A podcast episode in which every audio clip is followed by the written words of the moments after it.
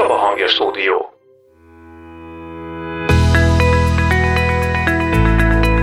Az Ószövetség tekintetében már komoly a fogalom a, szabadító és a szabadítás. A pidium az egy ilyen váltságdíj, aminek az elvont értelme már a megváltás. Ez a bada váltságdíjat fizető igéből is képezhető egy olyan reménységet adott Izraelnek, ami, ami vigasztaló volt.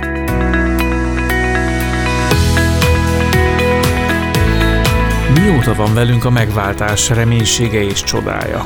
Ezzel a kérdéssel kutatjuk ma keresztény hitünk forrását, és visszamegyünk a kezdetekhez, hogy az Ószövetségben keressük meg első nyomait a megváltó ígéretének. Segítségünkre lesz ebben az Evangélikus Hittudományi Egyetem Ószövetség tanszékének doktorandusza Pápai Attila Gyulai lelkész kollégánk. Őt kérdezgetjük hárman szolgatársak, Nagy Zoltán Esperes Békés Csabáról, Mezőberényből Lázár és Korka Katalin Esperes helyettes, és jó magam Zsíros András korábbi gerendási lelkész.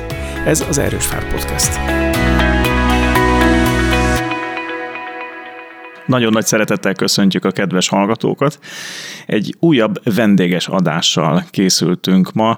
Egyházmegyénknek egy újabb lelkésze látogatott el az Erősvár Podcast stúdiójába Pápai Attila Gyulai lelkész, aki hát sokkal ö, otthonosabban mozog az Ószövetség világában ö, talán, mint az átlag lelkész. Talán azt lehet mondani, hogy többet is foglalkozol ezekkel a, a dolgokkal, hiszen ö, tulajdonképpen ez neked úgymond munkaköri kötelesség tevékenységed is. Egy kicsit, hogyha ebbe is beavatsz bennünket, illetve a hallgatókat, azt megköszönöm, de arról is beszélhetünk ma, hogy hogyan is érhető tetten az új szövetség valóságán keresztül, különösen hogy a bőti időben a megváltás vonatkozásában, mindaz, amit már az Ószövetségen keresztül megsejthetett Izrael népe is, és onnan innen visszanézve az új szövetség népe is az, az Ószövetségben. Szeretettel köszöntünk itt a stúdióban, és kíváncsian várjuk, hogy mi mindennel tudsz bennünket gazdagítani ezen a beszélgetésen. Hát én is nagy szeretettel köszöntök mindenkit. Valóban foglalkozom az Ószövetséggel, azt nem tudom, hogy többet mint egy, lelk, egy átlag lelkész, ha mondhatunk ilyet, mint egy átlag lelkész. De hát biztos mindenki olvassa, forgatja az Ószövetséget is, ahogyan az Új Szövetséget is, az egyik a másik nélkül nálunk azt hiszem nem is működik. Az biztos, hogy örömmel foglalkozom az Ószövetséggel, és nagyon érdekel már egészen gyerekkorom óta egyébként, és talán azért is sikerült behívni engem ebbe a kis feladatba, hogy, hogy doktoráljak is az Ószövetségből. Ennek, ennek a folyamatnak körülbelül a közepén tartok most, már úgymond csak a diszertáció írása van hátra. Idézőjelben, igen. Erős idézőjelben van a csak. A, a témám a, a bírák könyve, hogy Izrael népe a bírák könyvében, a bírák könyve tanúsága szerint milyen kapcsolatban állt a környező népekkel, a környező népek kultúrájával, azok milyen hatással voltak akár a, az izraeli törzsek mindennapjaira, szakrális dolgaira, egyszerűen fogalmazva talán így, így ragadható meg a, a témám.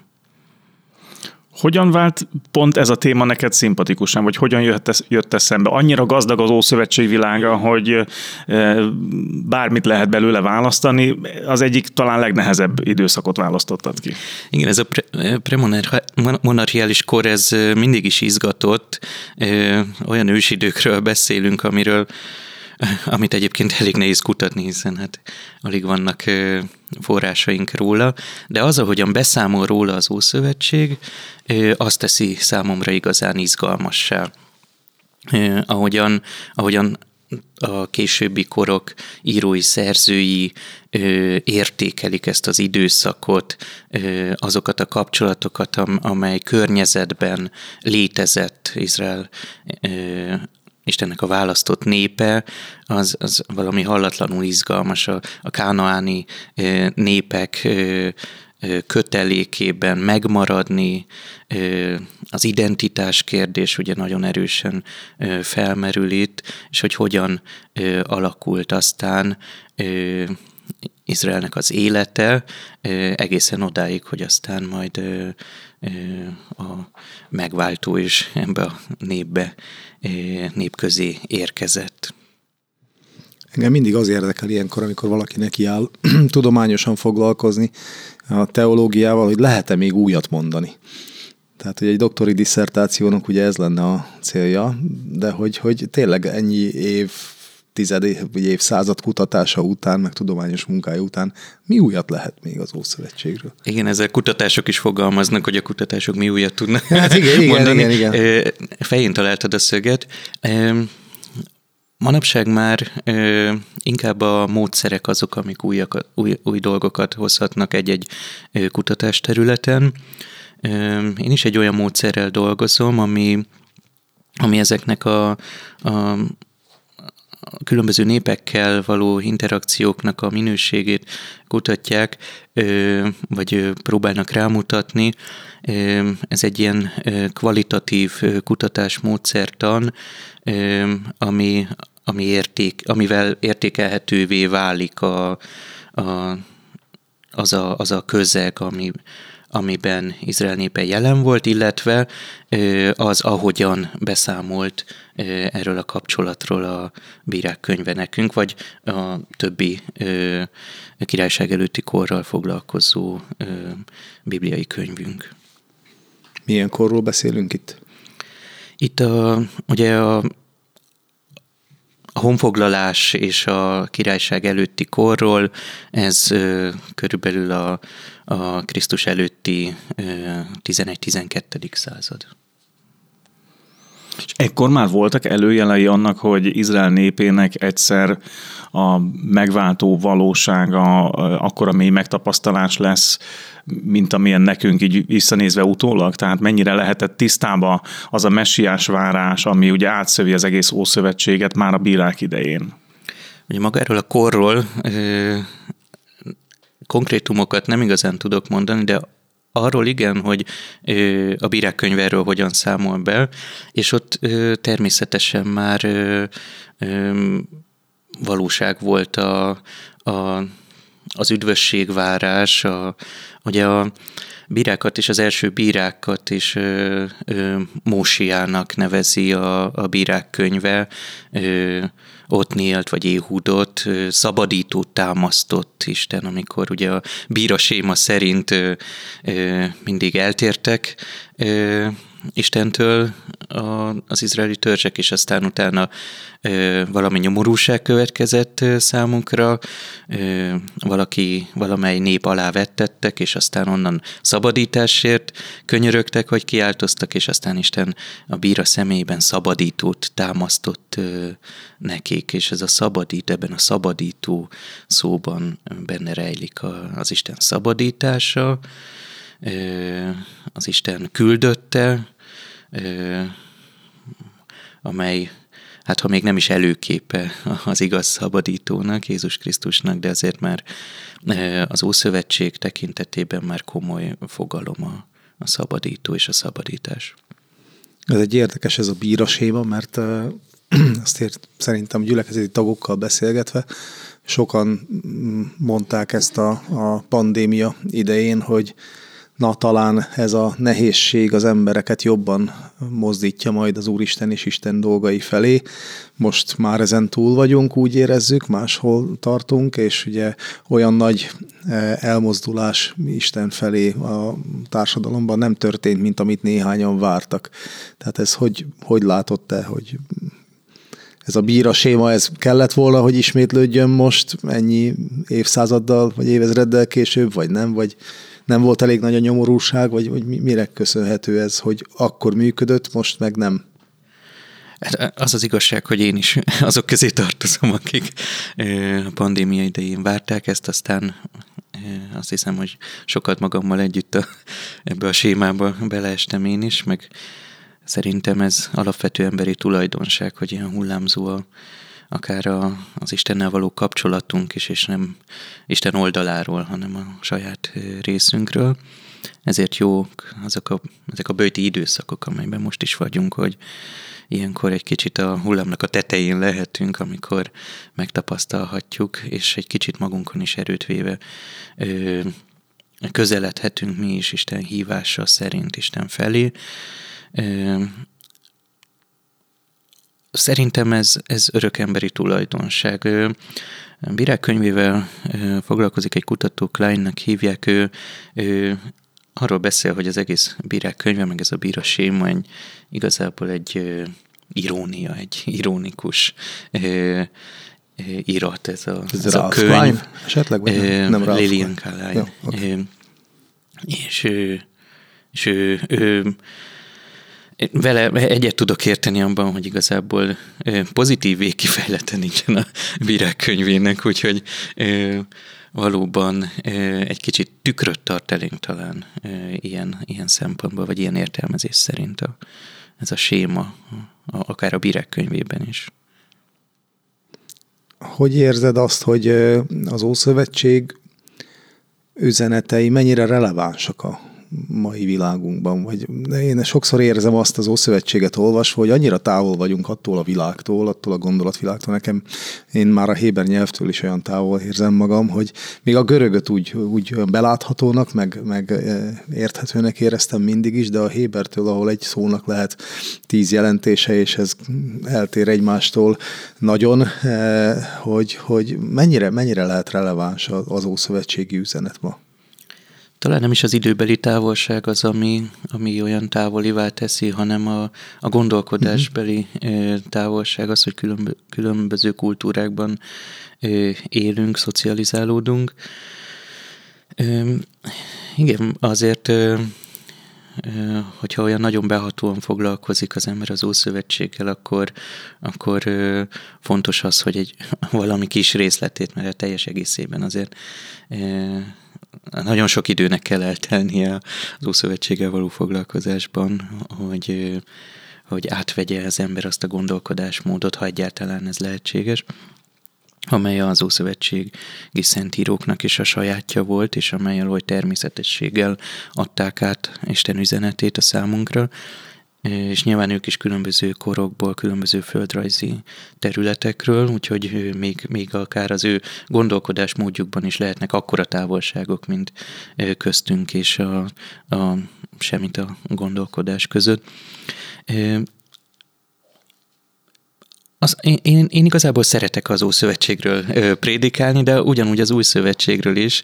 Ö, nem tartom teljesen ö, megkülönböztetnek eb, a, abból a szempontból, hogy Isten üzenetét ö, közvetítsem, akár prédikációban, akár, ö, akár, a, akár keresztényként az életemmel is a Szentírás alapján. Ö, Nyilván a részleteiben hatalmas különbségek vannak, de hogyha, hogyha nagyon mélyen foglalkozik az ember az új szövetséggel, ahogy új szövetséges kollégákon is látom, azért ott is vannak komoly mélységek, amely, amely amelyek egyébként újabb és újabb gondolatokat vethetnek fel, akár a hitéletünkkel kapcsolatban is. Ezek szerintem gazdagítják a, a, a keresztény életünket, és az Ószövetség is gazdagítja a keresztény életünket. Mm, szerintem elképzelhetetlen lenne az Ószövetségi értelmezés nélkül az új szövetséget értelmezni, tehát ez annyira annyira egybe szerkesztett, annyira egy az Isten szándéka szerint, hogy elképzelhetetlen az egyik a másik nélkül. Én hosszasan gondolkodom, mióta beszélgettek azon, hogy aki bennünket hallgat, az hol fogja majd megragadni ennek a mostani találkozásunknak azt a, az üzenetét, ami számára személyes, akár ismeretterjesztés, vagy akár a, a személyes kapcsoló pontot lehetővé teszi, hiszen pontosan, ahogy az előbb mondtad, Zoli, vagy akár te is Attila, tehát a fogalomrendszer, a kifejezésmód, az számomra is annyira a szakavatott szakavatottakról, illetve a szakavatottaknak szól. Tehát a keresztény ember számára a kettő egybe tartozik, Ó és Új Szövetség.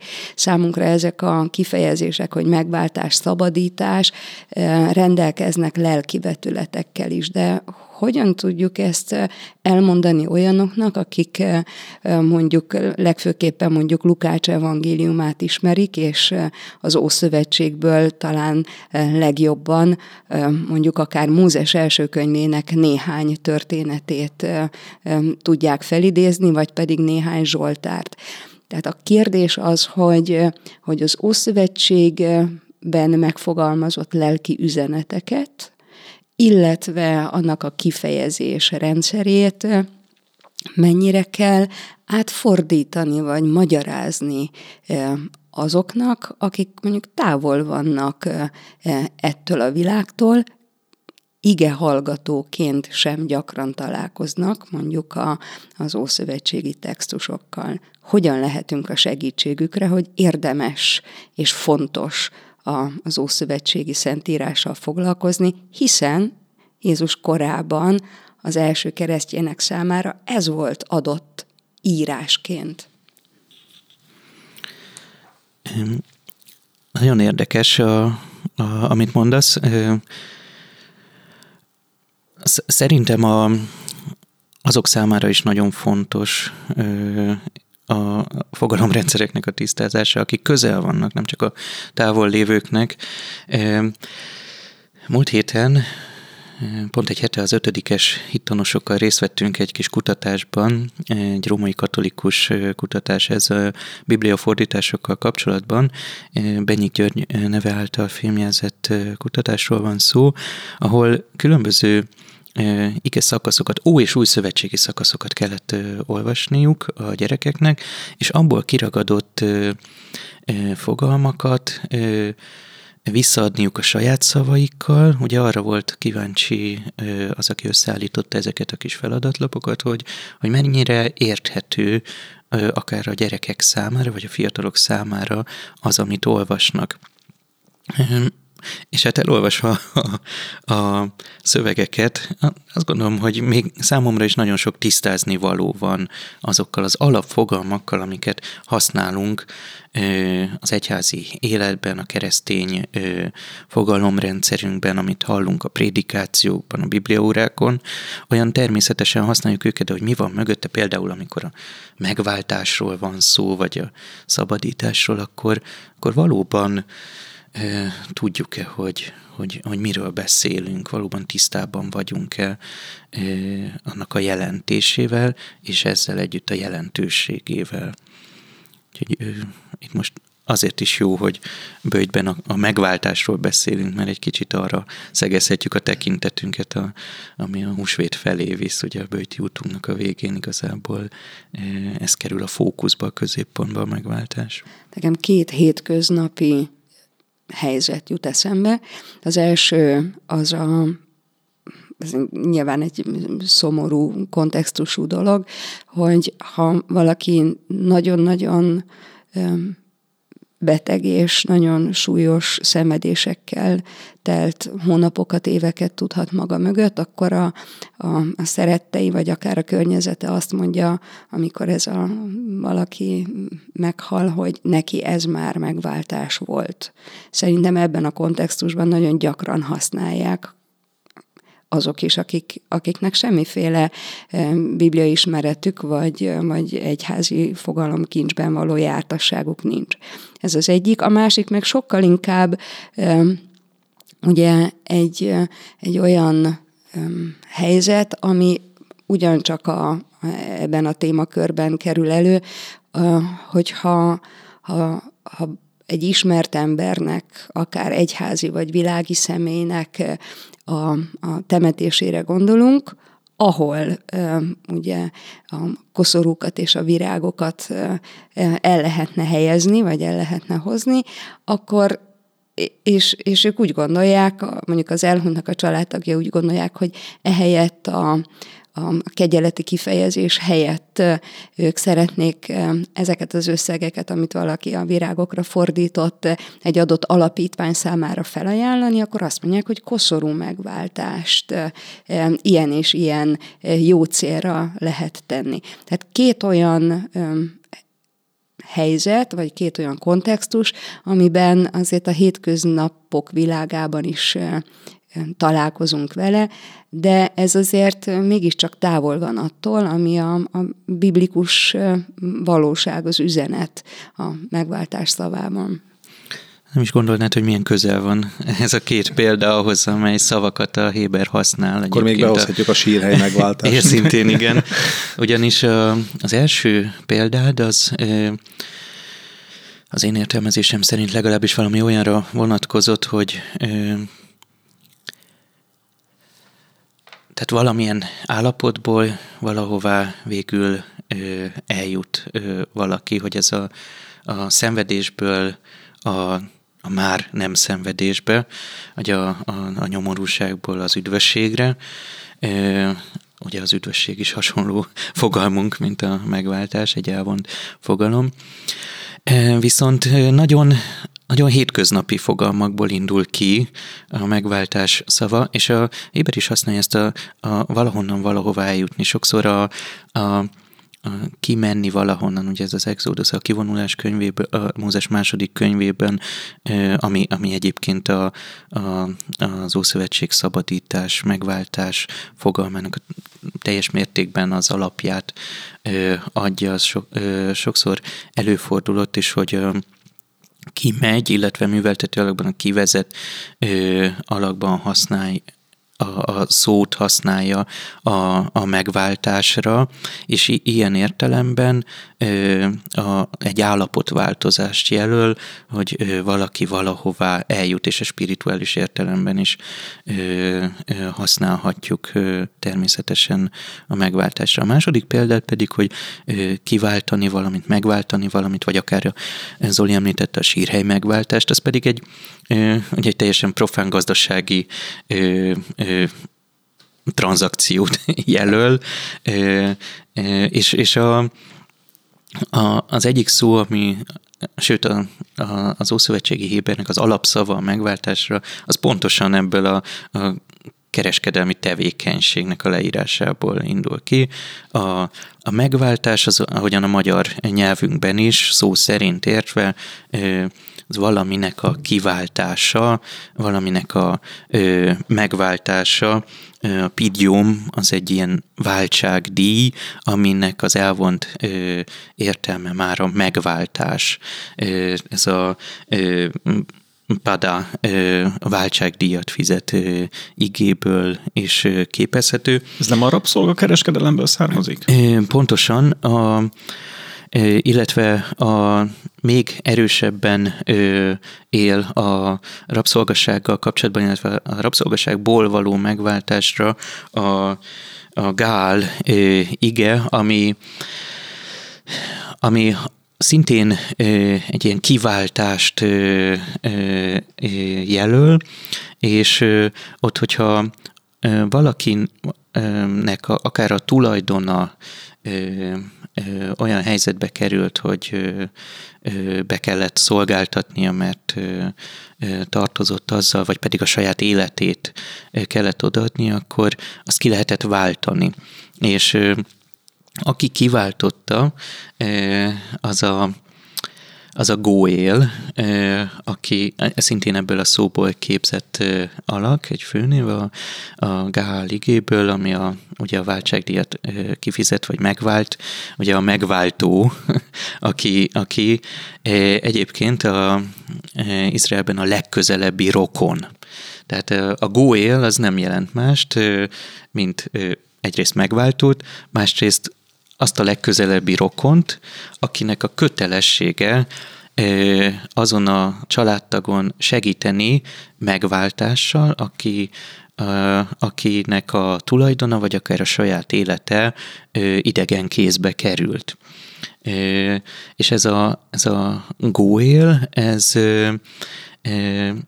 ez a legközelebbi rokon, ez, ez ennek kutya kötelessége volt megtenni ezt. Van még más feladata is, például a, hogyha egyenesen az életét veszik el a családtagnak, akkor a vérbosszú is például az ő, ő felelőssége és kötelessége volt akartam mondani, hogy kicsit olyan ez akkor, mint az amerikai filmekben az óvadék kifizetése, de hát akkor az, ez Igen, az, az nem kötelező. Igen, és ez nem is van szabva, hogy kinek kell ezt Aha. ugye megtenni. Vagy például a sógorházasság is tekintetében is Igen. a góél az, akinek el kell venni az özvegyet. Ugye.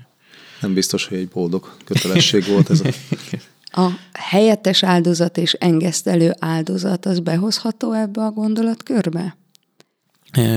Behozható, igen, ott ugye a, e, arról van szó, e, hogy ott a, a magán a váltságon van a hangsúly, és e, ilyen értelemben e, nem is az a lényeges, legalábbis abban a gondolkodásmódban, ahonnan ez származik, hogy ki az, akit megvált, vagy ki az, aki... Még, még ez, ez sem a leglényegesebb, hogy ki az, aki ezt megteszi, hanem maga a, a váltságdíj kap olyan központi szerepet, amely, amely képes arra, hogy engeszteljen, és ugye ez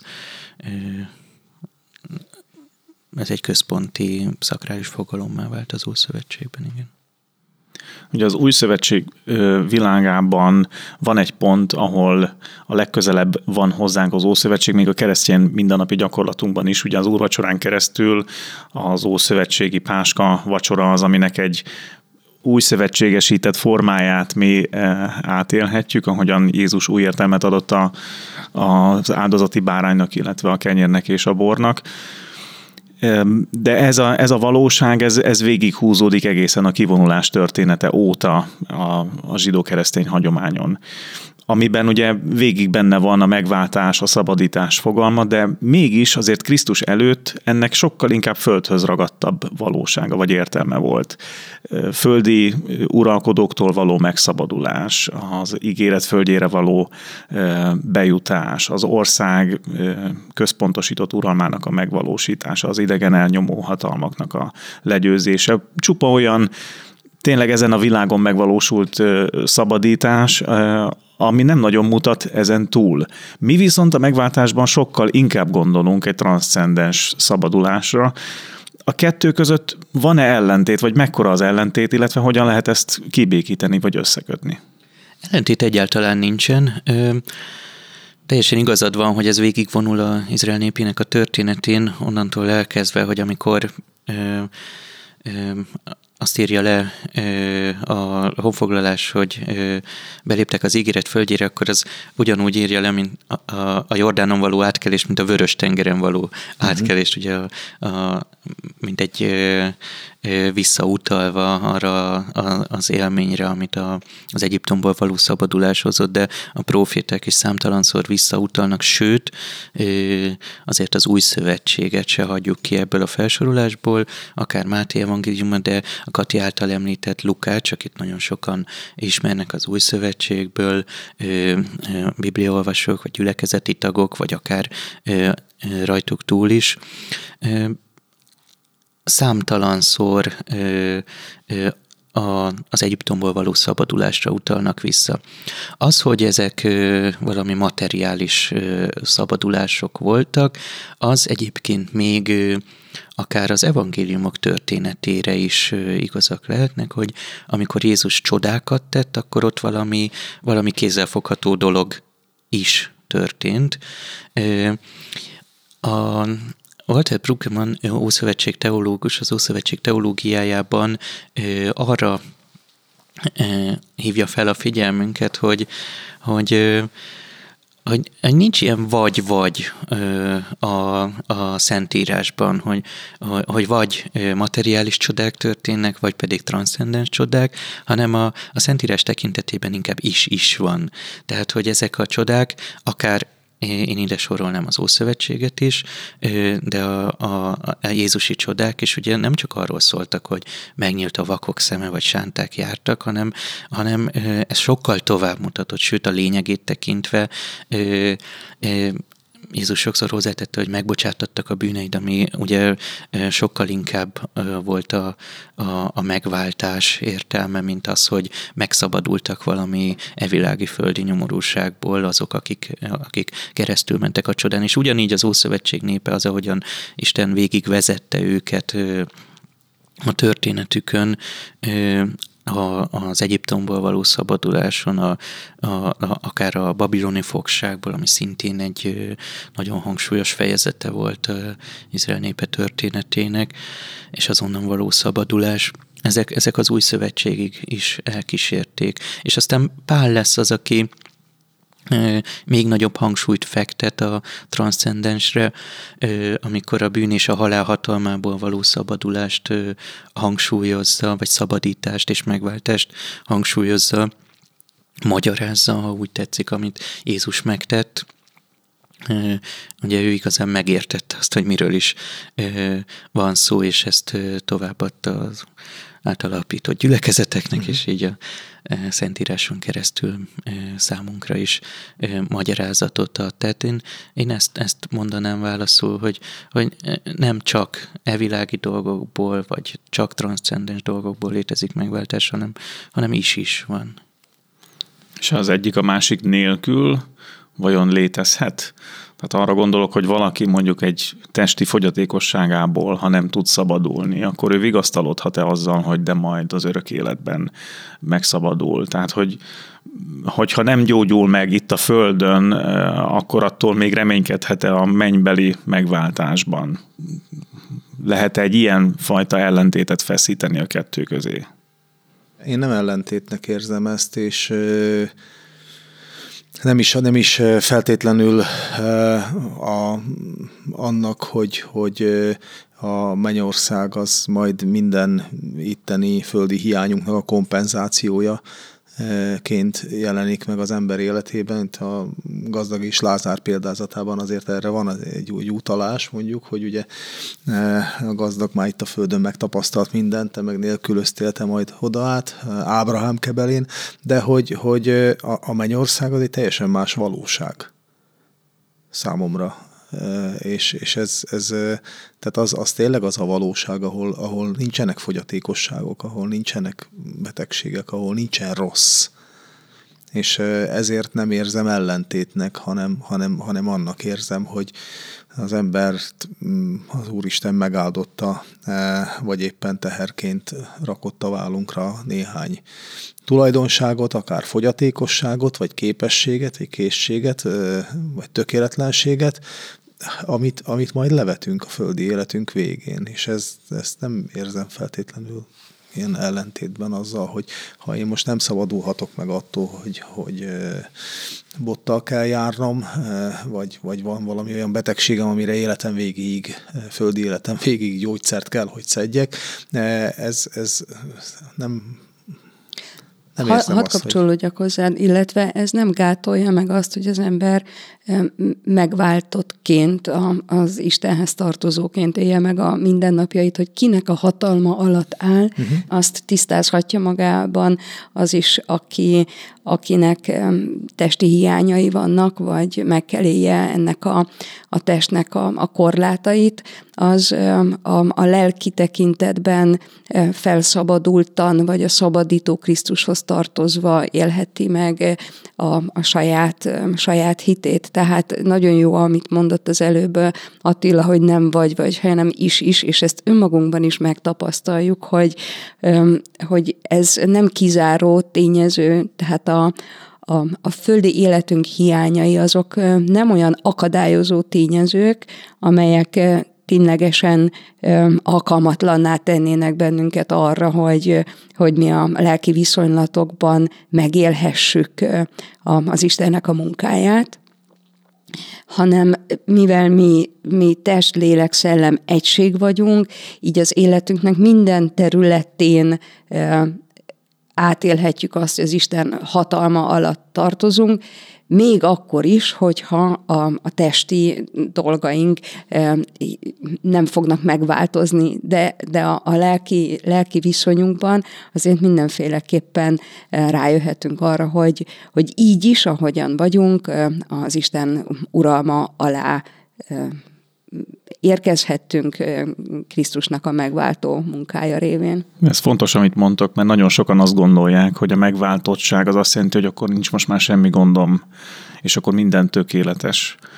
Hogy, hogy ez nem azt jelenti, tehát hogy Izrael népében sem az volt, hogy mindig minden happy volt, hanem az, hogy az, az Úristen vezeti őket a pusztában való 40 éven keresztüli vándorlás alatt, az nem azt jelenti, hogy ők egy vesztes helyzetben vannak, hogy elhagyta volna őket az Isten. Tehát, hogy nekünk is az életünk nehézségei nem kell, hogy azt jelentsék, hogy minket is elhagyott az Isten, hanem a próbák alatt is együtt, együtt vagyunk, az Isten kezében vagyunk. Tehát, Viszonyulás és kapcsolat, nem? Tehát én azt gondolom, hogy erről beszélünk, mm. hogy egyik állapotból a másikba egyik kapcsolatból a másikba, és ott történik a, a megváltónak a munkája révén ez, hogy, hogy innen ide, ebből az uralomból abba az uralomba, vagy annak az uralma alá léptünk.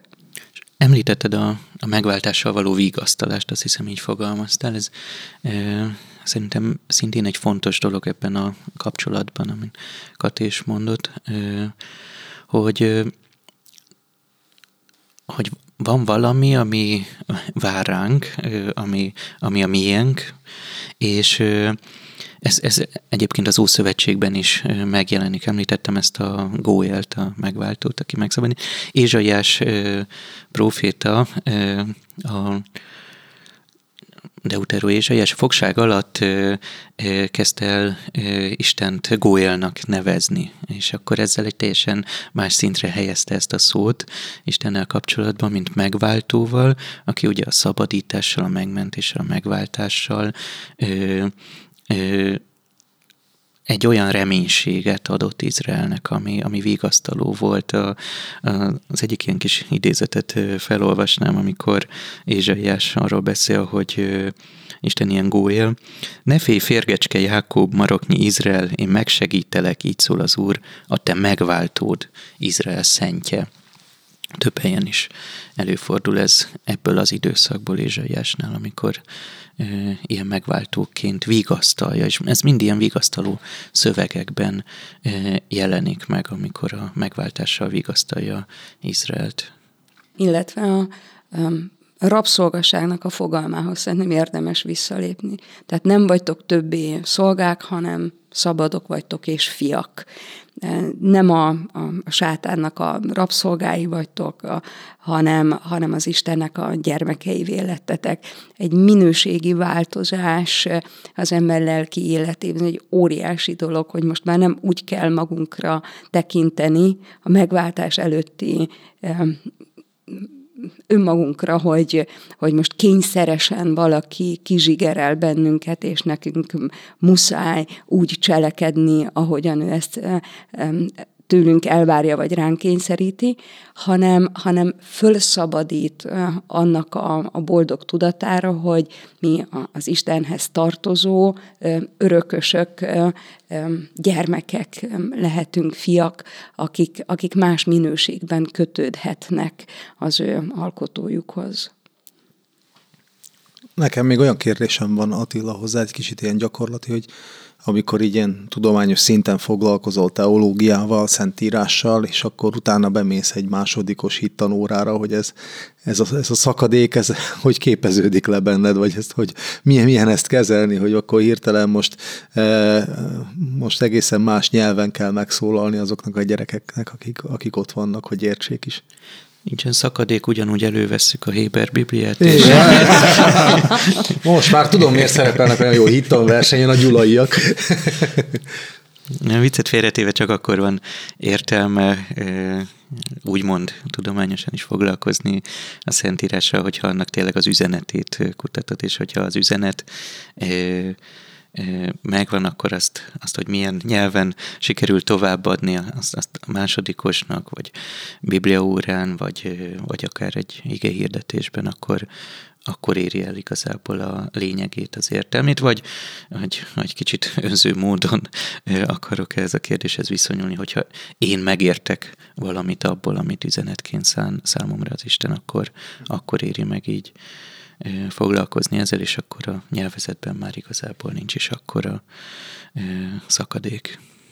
És akkor még a bibliafordításhoz, hogy szerinted az, hogy a mai ember nagyon sok fogalmat nem ért, hogyha a kezébe veszi a Szentírást, akkor hogy kellene ehhez helyesen hozzáállnunk, hogy akkor valóban ilyen egyszerűsített vagy egyszerűbb bibliafordításokat kell e, kiadni, és e, az emberek nyelvén, mai nyelv használatból kiindulva, és mai érthetőségből kiindulva e, a Szentírást közre adni, vagy, vagy nagyobb hangsúlyt kell fordítanunk a magyarázatra?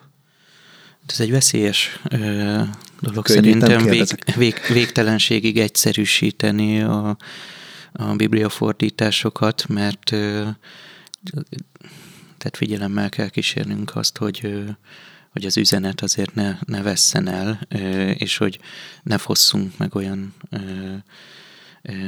üzenetektől olvasókat, hallgatókat, akik, akik érdeklődnének, és akik számára valami kaput kitárhatna az, ami, amit esetleg egy utánolvasással, egy magyarázattal elérhetnek. Talán elég luteránus vagyok, azt mondom, hogy itt tényleg a, a, az oktatásra, a magyarázatra a, kell nagyobb hangsúlyt fektetni, és akkor az talán előbbre visz, mint, mint a végtelenségek egyszerűsíteni.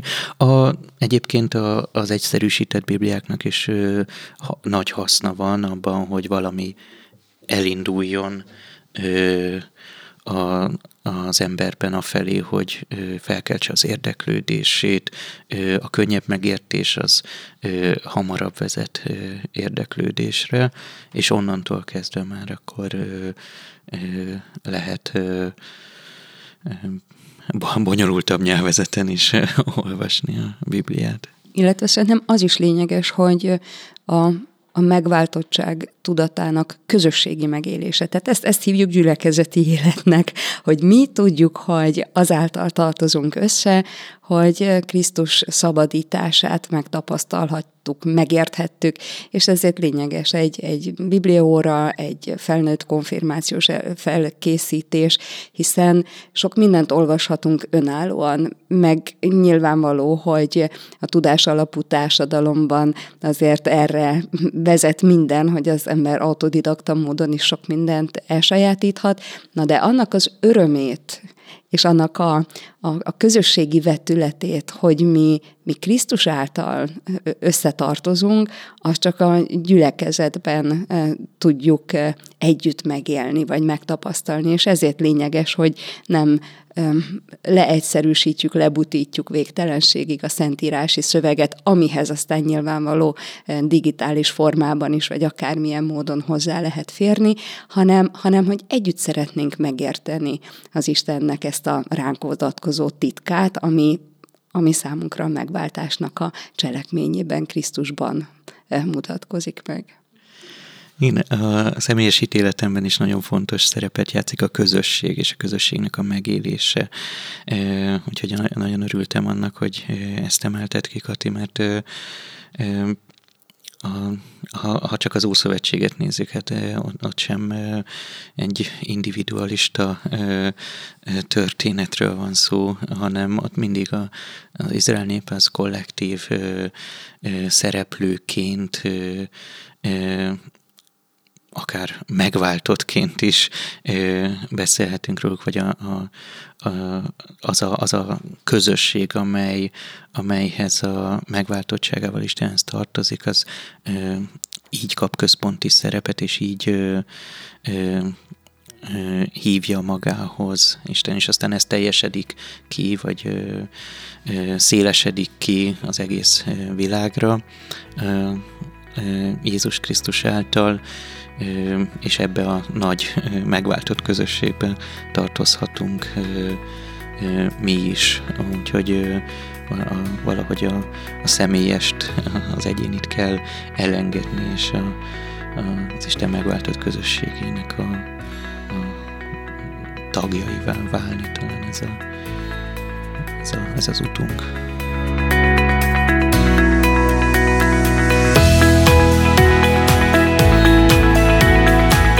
Ez volt az Erős Vár Podcast. Jövő héten újabb bőti témával jelentkezünk, ekkor újra már csak magunk hárman. Tartsanak velünk akkor is, köszönjük a figyelmet, Erős Vár mi Istenünk!